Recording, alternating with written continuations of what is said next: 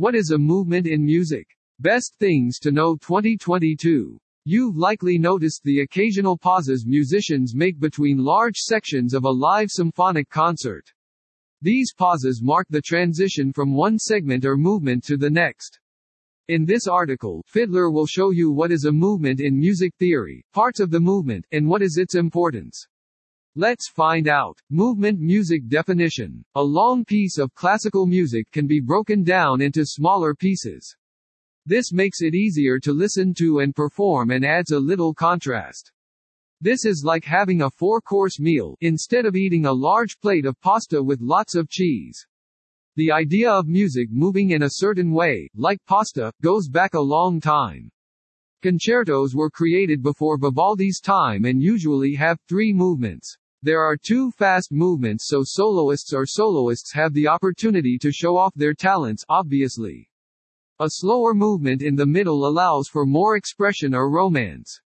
The symphony was not yet a reality. Instead, composers like Bach and Handel created orchestral suites. These are similar to concertos and are broken up into movements or chunks.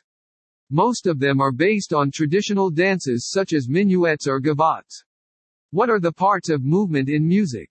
First movement sonata form. Although it is difficult to generalize, the standard symphonic first movement, etc., follows what is called sonata form. It has three sections, exposition, development, and recapitulation. The theme or themes are introduced at the beginning, then they are developed in different ways and finally repeated in some way at the end. This statement is overly simplified. Many movements, for example, include material at the end or beginning that is not in the pattern. These are generally known as introductions and codas and transitional passages that connect the different parts. It is not a rule that all themes should be introduced at the start, nor how many. Sonata form also includes key structures. It is common for the first and second themes in different keys to change from major to minor or vice versa. This transitional passage modulates the movement. It is not uncommon for the development to begin in the same key that the exposition ends, and for the recapitulations to return to the keys at the beginning of the exposition.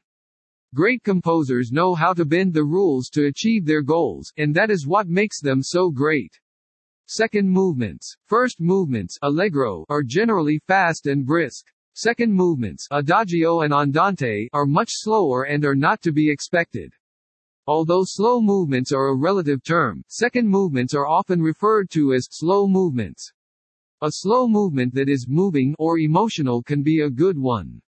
Sometimes, it will consist of a single tune that develops more through subtle key changes than secondary themes. Although there is no rule that says a subsequent or second movement must be directly related to the opening, this is often the case. Third movements. Over the years, the structure of symphonic music has changed. From the 18th century, it was common for sonatas, quartets, and symphonies to have four movements while concerti had only three. A minuet, trio, or scherzo was the extra movement. A minuet, which is a triple-time dance, has two sections that are contrasting and the third being the repetition of the previous. Scherzo, which literally means joke, is a section that is light-hearted and playful in a fast minuet. Final movements. The composer can bring everything together in the final movements, and build to a climax that will excite the audience into long and loud applause. This has been the norm since the Romantic era. Concert planners have many options to make the evening a success. For the final movements, sonata form is quite common. Codas are lengthy and complicated which allow the performers to finish their performance. Concerti allow soloists to give their best in order to win their bouquet. Cadenzas. The cadenza is a special feature of concerti movements. The cadenza is a section in which the soloist, or soloists in double concerti, plays solo with the orchestra at rest and the conductor silent.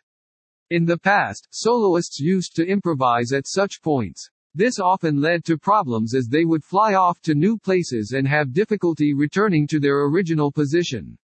Since the classical period, this practice has diminished, but the soloist still has the freedom to express their individuality in the way they interpret the piece's tempo. Some modern performers have revived the improvised cadenza when performing works by Vivaldi, for instance. Nigel Kennedy's highly acclaimed interpretation of the Four Seasons by Nigel Kennedy is an example. Can a symphony have more than four movements? Yes, a symphony may have as many movements or as few as the composer wants. There is no rule that says a symphony should only have four movements. Some even prefer to keep the same characteristics as the previously mentioned movements. This is evident in Berlioz's Symphonie Fantastique.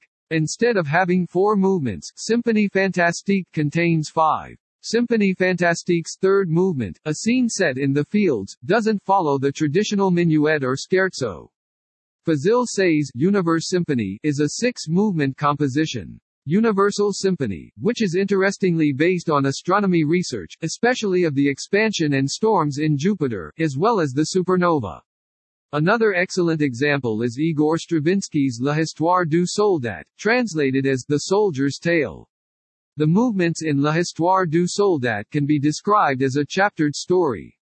The Soldier's March, first movement airs by a stream, second movement Pastoral, third movement Royal March, fourth movement The Little Concert, fifth movement Three Dances, Tango, Waltz, Ragtime, sixth movement Dance of the Devil, seventh movement Grand Choral, eighth movement Triumphal March of the Devil, ninth movement L'Histoire du Soldat is approximately an hour long. It is one of Stravinsky's most important works. Can a symphony have less than four movements? Some symphonies can be made up of just three movements. Mozart's solo piece Piano Sonata No. 3 is one example. 8 in a minor, it is a very short piece and can be performed in under 25 minutes. Jean Sibelius's Violin Concerto in D major, opus 47, only contains three movements. Sibelius's Violin Concerto has been a standard for both violin players and audience members since its 1904 performance.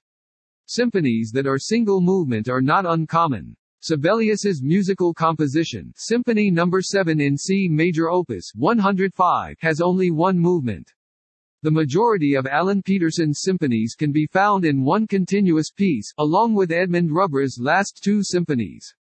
The four-movement symphony, while it is a common practice, is not a standard.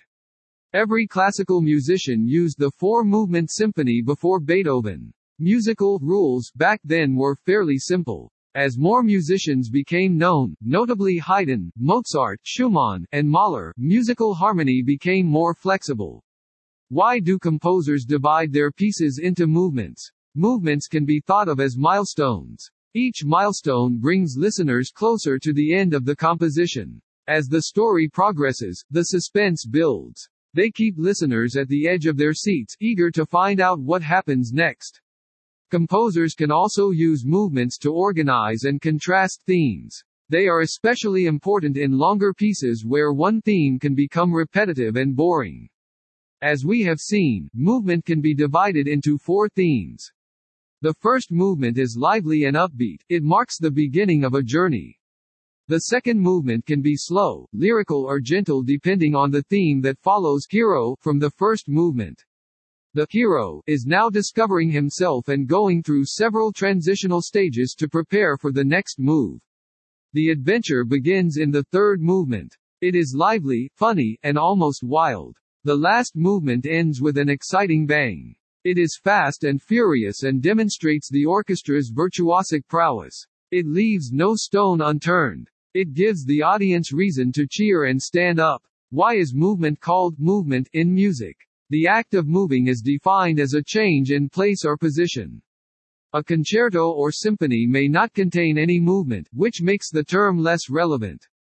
Is this true? There is no evidence that the term movement, although it was used in concertos and symphonies music, was first associated with tempo, or relative speed.